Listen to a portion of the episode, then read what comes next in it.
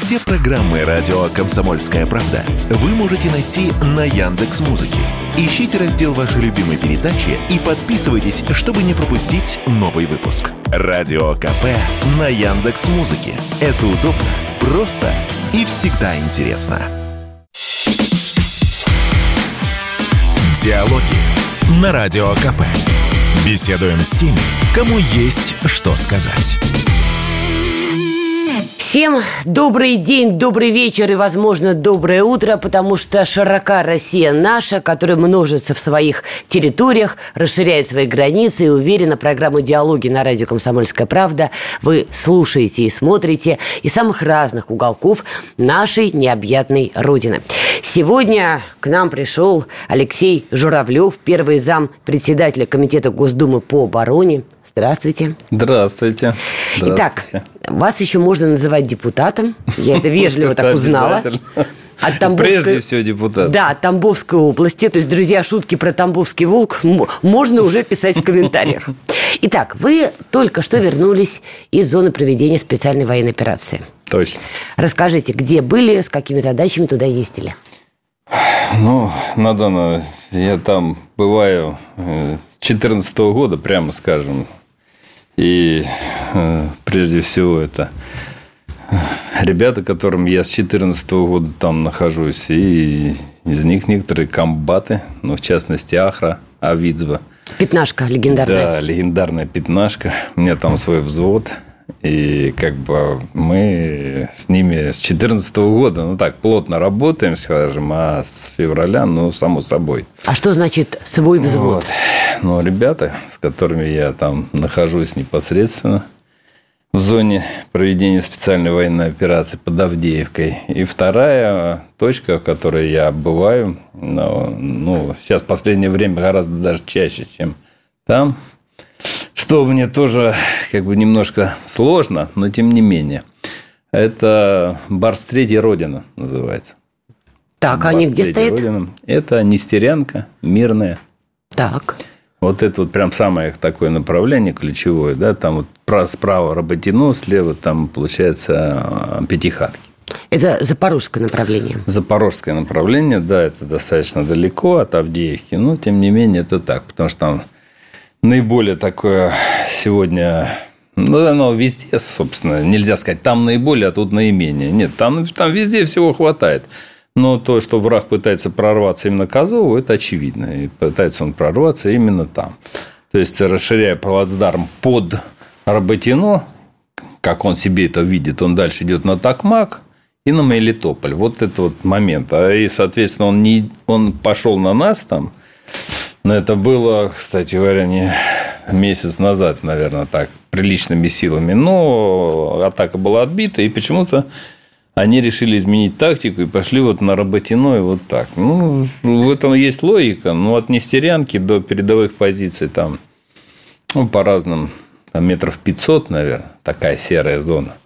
Ну, так, очень хорошо видно. Надо заметить, в прицел, э, особенно если это какой-то тепловизор или а, просто бинокль. Ну, хорошо, короче, там все. Какая обстановка в Работино? Потому что поступает противоречивая информация. Позавчера были сообщения, что украинские силы прорвали нашу линию обороны, зашли в центр и закрепились там. Вчера проходила информация, что наши снова пошли в наступление и снова зашли в Работино. По вашим данным, что? Значит, там ситуация какая? Вот у нас э, с, с информационной точки зрения, знаешь, вот когда мы с начала проведения специальной военной операции, мы на информационном поле хронически отставали, а теперь мы хронически опережаем. Так. В общем-то, ни то, ни другое нехорошо. Впереди, э, впереди штурмовиков бежим. Да, да, да, да, да. Вот, поэтому тут э, надо иметь какую-то определенную объективную картину. Понятно, что э, они кинули туда все, что есть, и многократно само Работина переходило из рук в руки. Есть, можно так сказать. Можно. Вот, потому что оно не то, что там кто-то его захватывал, кто-то ходил, кто-то опять захватывал, ходил, но они бои идут э, постоянно, вот там его уже нет. То есть, они стерлись с лица земли. Там, э, как говорится, Э, Бахмут и тот, наверное, больше сохранился, чем Работин. Ну, потому что он небольшой совсем этот участок. Чем он ценен? Тем, что его можно расширять и идти, собственно, и на восток, и на запад. Но я думаю, что они, чтобы оказаться в оперативном... Они пытаются нашу группировку сделать в оперативное окружение, поставить, которое вот стоит непосредственно там Васильевка, вот непосредственно угу. мы там стоим, Мирная, Э, Нестерянка, чтобы мы оттуда ушли. И, соответственно, дальше у них прямая дорога на Такмак, вернее, она и так прямая дорога, но если они туда пойдут, нам придется все равно отходить, иначе мы окажемся в окружении. Вот чего они пытаются сделать. Но это видно... Работина нам нужно. Мы не можем себе позволить можем его отдать. Да, конечно. Но как они там будут проходить, вот то, что я там видел, и эти линии оборон, которые там под Токмаком там и так далее – ну, не знаю, как они их будут проходить. Артиллерии если они, работать. Если они сегодня, сегодня потеряли, по данным даже Шойгу, если, а я, я вот, честно говоря, что думаю, там побольше, чем 66 тысяч. Ну, из того, что вот я вижу. Но даже если брать это, там до 70 тысяч потери, да, это вот только они проехали, прошли там 10 километров. Ну, я не знаю, сколько они должны еще дойти до, до Токмака, там километров 20 надо, так вот, по прямой, если совсем. Думаете, людей им не хватит украинской ну, стороне? Ну, нет, может, и хватит людей, но пройти они все равно не смогут. А нам что... нужны люди, чтобы держать оборону вот на этом направлении, новые люди? А, ну, надо заметить, туда э, подкидывают людей, ну, я имею в виду, направляют, без всякого сомнения. Там... Мобилизованных? Э, нет, сейчас идут контрактники, добровольцы. Ну, как бы они не добровольцы в основном. В основном идут именно контрактники. Там. Угу. Вот. И люди есть. Знаешь, любой командир тебе скажет, всегда у меня не хватает. Знаете, как, как, всегда все есть, но что-то не хватает. Нельзя говорить, что у нас всего вот так. Вот это не надо. Людей снарядов никогда не бывает да, много. никогда. Вот поэтому я не буду говорить, что у нас там всего много. Всегда нужно больше всегда нужно больше, потому что люди нужно и на ротацию выходить, и на отдых выходить, и так далее. Потому что там очень напряженная ситуация. Ну, не знаю, там положено раз в полгода э, уходить в отпуск, да, на две недели. Но не всегда так получается. Что... Командир, э, извините, 503 полка там, э, Клин, я ж, он полтора года, по-моему, вообще безвылазно уже, там, не то, что еще как-то. Ну, там серьезные такие вот бои, поэтому нельзя сказать, что мы пошли, ура. Что на Авдеевском направлении? На Авдеевском направлении эм, как э, вот, э, тут э, мы-то вот свою задачу выполняем. То есть мы сдерживаем и медленно продвигаемся вперед. Мы это Россия, Россия, мы это ну, пятнашка, ну, Россия, кого? Да, я говорю и Россия, в частности батальон пятнашка, конечно. Ну, это не батальон, теперь уже бригада. Бригада, да. Бригада, расширение уже до бригады, и, конечно, мы там продвигаемся, но это, знаете, опорники, которые берутся там, и надо заметить, что а, ну, благодаря нашему э, камбригу они, конечно, берутся э, с минимальными потерями у нас и так далее. Потому что опыт слишком большой. С 2014 года я его знаю. И надо заметить, что это один из самых выдающихся командиров, конечно, который сегодня там имеется именно такого вот звена, как бригада. Но там э, ситуация такая под Авдеевкой все сдерживается, но ее нужно охватывать. Мы ее уже, ну, там, в оперативное окружение уже можем взять. Но для этого нужны определенные силы и средства. Опять не хватает я, людей, снарядов, чего? Я сейчас... Вот это не моя же, да, вот я не могу вам сказать. Я же ведь не командующий фронтом там, или командующий там корпусом. Просто хотя. мы давно уже слышим про Авдеевку, взять в оперативное окружение, время идет, а этого не происходит. Я не знаю почему. Вот если вот так вот положа на руку, все, руку, руку на сердце, на сердце, да, то я э, не знаю почему. Потому что, на мой взгляд, э, мы можем, э, ну, как бы, не то, что мы можем, мы обязаны это сделать. Они уже достали из этой Авдеевки. Они просто вот, ну, ну, иной раз бывает, вот честно говоря, там сидишь а, там, кстати говоря, вот самое близкое место, где я находился, это 47 метров до врага. Ого! 47. И видели врага, наверное, в прицел? Не то, что увидели, мы с ним перекрикиваемся. Что кричали? Не эфирно. Вы матом ругались? Сдавайся! Пам-парам-парам. Вот это вот? Ну да. А они что в ответ? Ну там и песни пели, там много всего веселого. Там так не соскучишься. А пели-то там, что, а, ладно? Там за это время уже все друг друга знают примерно. И даже знают характер поведения той или иной части, которая заходит на, ну, после ротации, например. Пели вы что, врагу не сдается наш гордый варяг? Или что? Нет, знаете, мы им там в рации врубали иной раз абхазские песни. И тут украинцы сказали, отступаем. Нет, ну, правда, Такой было- натиск мы не выдержим. Было, да. Было интересно. Давайте сейчас сделаем троеточие небольшое. Пауза, вернемся и продолжим. Диалоги на Радио КП. Беседуем с теми, кому есть что сказать. Программа «Диалоги» на радио «Комсомольская правда». Мы продолжаем. Алексей Журавлев, первый зампредседателя Комитета Госдумы по обороне, жжет глаголом, предлагает мигрантам, друзья, сложный выбор. Либо с нами на фронт, если у них есть гражданство России, либо едь из страны. Правильно? Больше того, я бы сказал, что если ты хочешь получить гражданство, то ты сначала отслужи в рядах нашей армии, а потом его получи.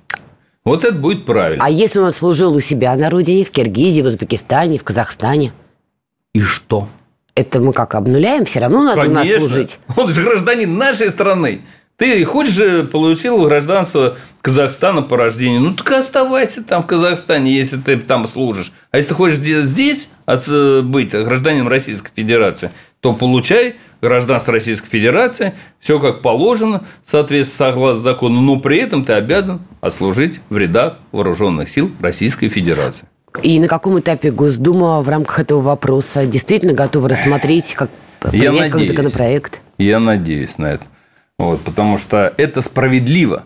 Абсолютно справедливо. Ну, у каждого своя справедливость. А насколько мощное сопротивление вашей идеи в Госдуме? Посмотрим, сейчас начнется осенняя сессия и поглядим, насколько... А вы как-то справки не наводили? Сколько людей поддерживает? Ну, э, откуда я могу? Сколько Ну, сейчас, против? э, как я там на передовой буду наводить справки, что ли, сейчас? Ну, вы же не только на передовой, вы Ну, же все-таки в Госдуме-то появляетесь. Пока не могу сказать, насколько она пройдет, но я надеюсь, да, на поддержку. Во всяком случае, сегодня специальная военная операция, что мне дала, а, какой, знаете, такой стимул очень серьезный. Те законы, которые вообще никто даже не рассматривал и даже думать не хотел об этом, когда мы их вносили, они э, вдруг сегодня принимаются прям вот так, хопа, и а, иной раз сразу в трех чтениях. Вот это мне прям как бальзам на душу. Понимаете, я НВП, когда пришел в 2011 году в Государственную Думу, я в 2012 году внес возвращение НВП. Там просто Ливанов еще тогда был а, министром образования, сказал, никогда этого не будет. Вот как никогда не говори никогда. Однако вот, а сегодня это вот, нате, получите. Единый учебник истории, сколько мы топили? Уже поручение президента, уже все там это, и все сопротивлялись как могли. А сегодня, опа, получите единый учебник истории. Ну, и таких примеров много. И в том числе и по льготам военнослужащим, по ипотекам и так далее.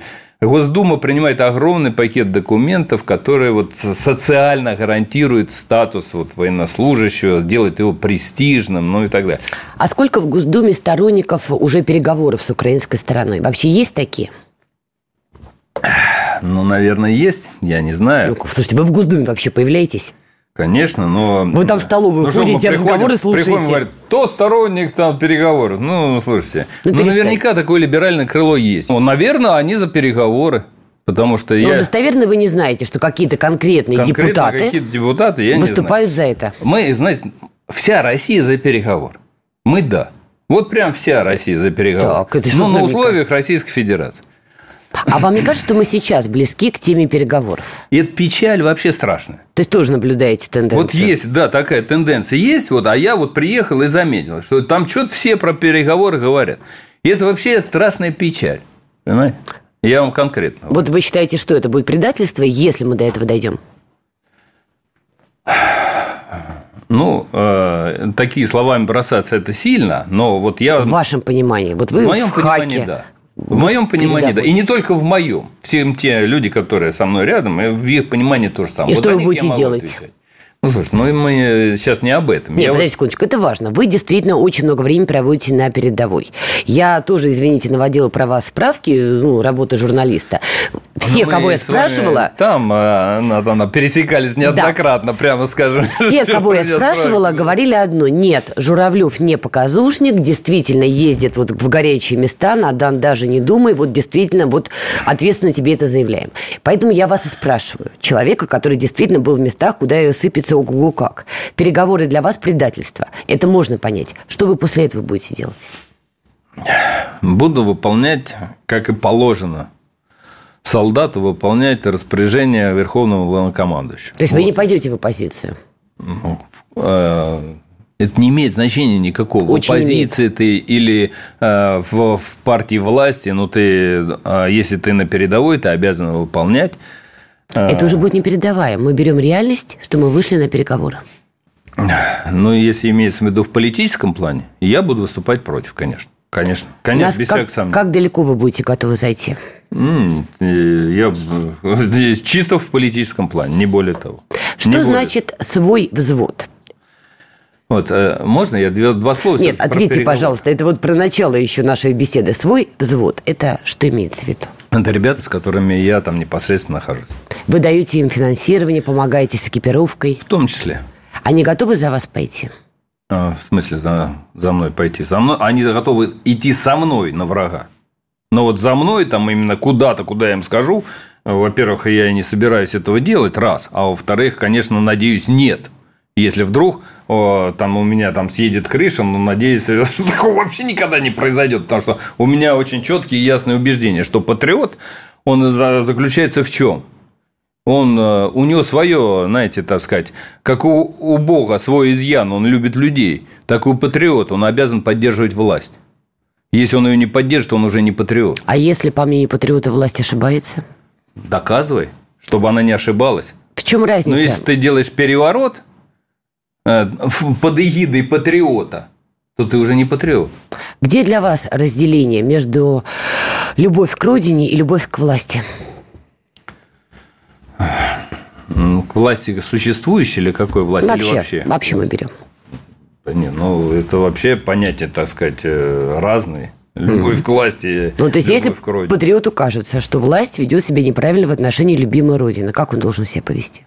Он должен доказывать, что власть не права, говорить об этом честно и откровенно, как я, например, говорю, где я считаю несогласным, именно так. Тогда... Но при этом, если есть внешний враг, а если он должен... внутренний? С внешним все понятно. Я, ну вот если есть внешний, я не должен никаким образом ослаблять эту власть без всякого сомнения, только усиливать его. А вот внутренний враг – это большая проблема. Гораздо сложнее. Почему на, там хорошо на передовой? Все понятно. Угу. Здесь твой соратник и твой боец, а там вот, э, знаете, извините, враг. И все. И там все понятно. А здесь, зараза, непонятно. И настолько это сложно и многогранно, но тем не менее в этом придется разбираться. Я считаю до сих пор, что мы являемся очень сильно ориентированы на Запад. Там, ну вот Дугин даже говорит, что мы до сих пор остаемся колонией Запада. Но э, совершающий, это свои протестные действия. А вы с ним согласны, с Дугиным? Э, я думаю, да. Потому что то, что, например, я вижу вот сейчас в тылу и так далее, то есть люди думают, где провести отпуск, что там сделать, но а там где-то идет какая-то там борьба с бармалеями. Нет, это не так. Вот что делать с такими людьми, которые в тылу живут в другой реальности? Ну, наверное, здесь э, мы тоже не дорабатываем как э, средства массовой информации, которые будут доносить о том, что, понимаете, можно, конечно, говорить, что у нас здесь там, э, как поначалу это и было, и даже до сих пор где-то сохраняется, понимаете, в результате там каких-то неизвестных внешних воздействий у нас там вышла из строя там часть полотна железной дороги. Ну, можно и так. Но на самом деле надо называть вещи своими именами и беседовать с людьми. Вот когда ты народу не говоришь, а разговариваешь с ним, он тебя понимает. А когда ты ему говоришь, то он, знаешь, начинает воспринимать это как ну, какие-то уже неправильные вещи. И это так. Мы сегодня ведем специальную военную операцию. К сожалению, к моему. Мне нужно, я бы вот за то, чтобы вести войну, а не специальную военную. Только хотела сказать, вы что, пацифист? Я была бы очень неправа. Именно войну хотите. Ну, тогда все понятно. Тогда понятно, что это враг, даже внутри если мы ведем войну, а это не враг. Потому что если ты, извини, начинаешь, так сказать, э, сегодня выступать и говорить, э, что мы там не правы, там во многом там, э, и, так сказать, работать фактически на западные гранды, а мы в результате всего этого называем тебя просто инагентом. Инагент, да.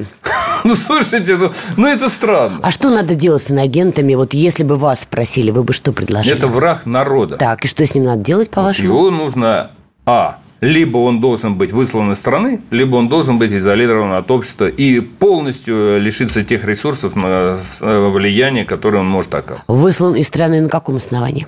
Ну, на любом основании. На том, что он именно враг народа. У нас нет такой статьи.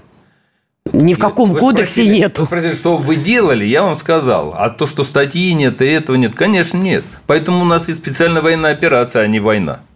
Как я вы думаете, вопрос. а надо ли Конституцию опять переписать и внести туда вот эти вот правки? Я с удовольствием это сделал. Еще раз переписать. Да, э, да, э, это не догма, понимаете, это руководство к действию. Вообще Конституция – это священный документ для страны, ну, нет? Что? Да, он священный, но это не значит, что он неприкасаемая корова.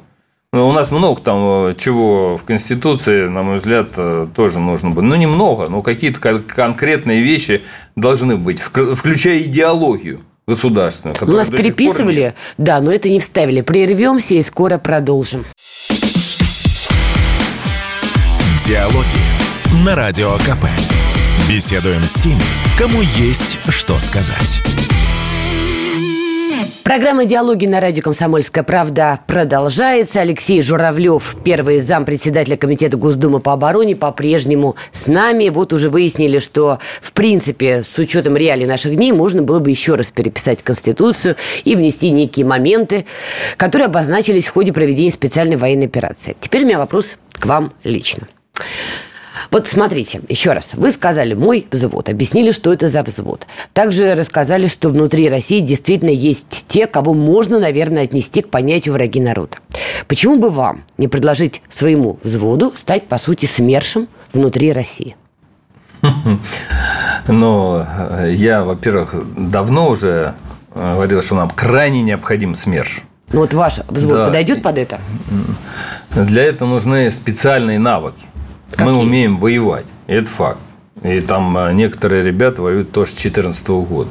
А мы умеем. А СМЕРШ – это другое. Это выявление внутри, это смерть шпионом, да? Это угу. выявление шпионов. Ну, конечно, под это нужен определенный навык. Но это обязательно нужно делать. Вот. Но ваши ребята не подойдут. Ну, если только кого-то обучать специально, то я уверен, что есть такие люди тоже. Но ну, я не задавался таким вопросом. Скажите, а зачем вы продолжаете ездить на линию фронта? 47 метров до противника, вы сказали, это такое расстояние штурмовика, что называется. Это очень близкое расстояние. Да. Зачем вам это? Ну, во-первых, я родину люблю. Это мы все любим. Да. Но не все на расстоянии 40 метров от э, противника. Ну, не каждый день-то 47. Иногда бывает 47. Но ну, зачем вам подальше. это? В основном 100, 200. 100, 200, тем не менее. Нет, ну что значит зачем? Ну, во-первых, э, я считаю, что, и я всегда говорил, у нас э, партия Родина, она патриотическая партия изначально была. Вы знаете, в 2012 году провели съезд вот в камуфляжной форме. И сказали, надо готовиться, будут серьезные дела. Понимаю, и сейчас вам это зачем? Вот. И сейчас я езжу именно только за тем, что я всех призываю помогать фронту. Помогать фронту и идти добровольцами и воевать. Вы я не могу тогда сам сидеть здесь и призывать делать то, чего не делаю сам. Вы э, брали в руки оружие? Ну, я его не выпускал, надо заметить. Не то, что брал. Подождите, а депутат-комбатант – это вообще как? Да мне вообще наплевать, как меня называют. Нет, это просто по я факту. Не, я не только, Если вы с оружием, вы комбатант. Я умею стрелять из автомата, из пулемета, из э, РПГ, и стреляю. И надо заметить, что, так сказать, и даже из пушки стрелял. Ну, правда, я не артиллерист, но так... Э, э, в сторону противника. Не то, что в сторону противника, а прям точное попадание. Ну, о чем? Так. Конечно. Еще раз. Депутат-комбатант. Это действительно заявка на что-то. Вот на что я хочу Я понять. не знаю, на что. За, за, за что. Да у нас таких, таких депутатов там не один я. А вы считаете это вообще уместно? Очень сильно уместно. А как вот у вас в голове одно сопряжено с другим? Ну, это а как дипломат-комбатант, журналист-комбатант, депутат-комбатант. Нет, ничего подобного. Депутат – это человек, который меня выбрало там, 500 тысяч у меня избирателей в округе. Вот они меня выбрали. Но они вас не для этого выбирали. А это вы зря так думаете, что не для этого. Именно для этого и выбирали. Я думала решать их проблемы. Да, а вы думаете, я не решаю их проблемы? А вот какие... А сегодня какая главная проблема? Уничтожить эту нацистскую гадину. Это понятно. И по опросам, надо заметить, в моем, во всяком случае, округе, который я не так давно провел, именно так большинство людей считают, 66%. Да, но у Тамбова наверняка есть свои какие-то еще проблемы локальные, не знаю, там дороги, цены. Решаю. Вот да. как? Ну, через своих помощников, конечно. Как? Ну, это нормально, это нормальная практика. Я ж не один, у меня, слава богу, там согласно закону остались депутаты, еще там пять помощников на территории, два помощника в Государственной Думе. То есть помощник. вашей областью занимаются помощники, а вы сейчас в основном ну, на да. передовом вот сейчас крае. я приехал, и сейчас поеду опять вот в себе, в Тамбовскую область тоже обязательно. Ну, к сожалению, раньше я на каждый, понимаете, на каждый раз там был. А сейчас я вот очень, ну, достаточно долго был на передовой, потому что у нас э, отпуск. Ну, вот я там провел. В Госдуме отпуск. Да, я провел его там. Ой, хорошо, есть еще важная тема. То есть у нас внутри страны тоже происходят сложные события с экономикой, и рубль обваливал, обваливался к доллару до 100, доходил 97-94. Сейчас а, прошла новость, на 10-15% вырастут цены на шаурму из-за подорожания мяса. Вы, комментируя это, сказали, нужно индекс привязывать к какому-то исконно русскому произведению кулинарии. Там блины, пироги, кулебяки и так далее. Но вы же понимаете, что за ростом цен на шаурму стоят серьезные экономические проблемы. Причем здесь блины и растягает. Ну, не надо вырывать из контекста. Мне просто не понравилось, что привязываются к шаурме, потому что и по одну, и по другую сторону в основном стоят э, далеко не исконно русские люди, которые что производят и что, а, что потребляют. То есть у вас претензии к шаурме, что ли? Да нет, абсолютно нет. Вот депутат меня... Милонов ее очень любит, называет говорю... шаверма. По-питерски. Вот, да, по-питерски можно. По-питерски можно. Хорошо, индекс шавермы, это принципиально. А вот что касается претензий, как вы говорите, у меня претензии к нашему экономическому блоку, который, на мой взгляд, абсолютно либеральный. И до сих пор пользуется именно теми же позициями, которые ему внушает э, э, там, э, Международный валютный фонд. Подождите секундочку, у нас полтора года СВО. Если бы это было так, я думаю, в Кремле бы это заметили. Как вы считаете? У нас именно так. Я не знаю, заметили или не заметили, но я вам говорю, что именно так. Что изменилось у нас, извините, в подходах а, к, там, например, а, значит, э, связанных там с э, тем же Международным валютным фондом или Международной значит, торговой организацией, в которую с каким-то на какой-то ляд мы вступили, и там нарушается все, что только возможно, но мы соблюдаем это дело – Понимаете, мы соблюдаем. Где наши 300 миллиардов долларов, которые у нас там, так сказать, Послушайте, заморожены? То, что вы говорите, далее. это прекрасно, но это популизм. Вы все-таки да в чем депутат. он заключается, популизм? Хорошо, Интересно. что вы сделали, ну, чтобы поменять экономическую какую-то давайте, парадигму давайте, России? я не экономист. Поэтому, но вы депутат. Да, и что? Теперь мне начать э, что делать? Э, зайти, э, так сказать, с револьвером в экономический блок и объяснить им, как надо, чтобы люди жили хорошо? Что, что, к чему меня призываете? Нет, Почему обязательно револьвер? Ну, как матрос. Матрос, знаете, так сказать. Кто тут временная слазь? Кончилось ваше время. Как бы вы решали экономические проблемы России? Раз вам экономический блок плох. Знаете, я решаю те вопросы, которые сам, ну, на которые, в которых я специалист. А здесь я, они говорят, что у нас все хорошо, мы, у нас экономический рост. Они же так говорят? Ну, они что говорят? У нас экономический рост, у нас пятая экономика в мире. А я что-то не чувствую. Может, вы чувствуете? Ну, тогда скажите мне, а как они это делают? Может, это хорошо? Я предлагаю, чтобы экономический блок включил свои мозги и рассказал тогда людям, почему у нас везде экономический рост, но цены на бензин дорожают. Санкции. Цены на... Они вам скажут, санкции, санкционное давление, ничего сделать не можем. Ну, не можешь, уходи тогда. Хорошо, уходи, это наш любимый метод. Кто взамен? Что значит, кто взамен? Есть кто взамен. Глазев, например который очень большой специалист в экономике. С чего вы взяли, что он справится с санкционным давлением? Слушайте, ну вы спрашиваете, кто? Я вам говорю, кто. А с чего вы взяли? Я знаю, что тогда, когда в 90-х годах он был, он справлялся вместе с Геращенко. Санкций не было. С Геращенко. С Геращенко. Там было еще хуже, чем санкции. Вот, да. Хазин наш, который, кстати говоря, Миша, то же самое, который специалист в этих делах. Мы, у нас есть много хороших специалистов, Все ваши которые друзья. патриоты. Я поняла. Нет, слушайте, Сажай ваших друзей в экономический Это блок. известные люди на всю Ждем страну, перемен. на нашу, а не то, что они мои друзья. Они мои друзья, не столько друзья, сколько мы с ними одинаковы по взглядам. Как вы думаете, почему президент России до сих пор не поменял экономический блок? Моя фамилия Журавлев. Я в курсе.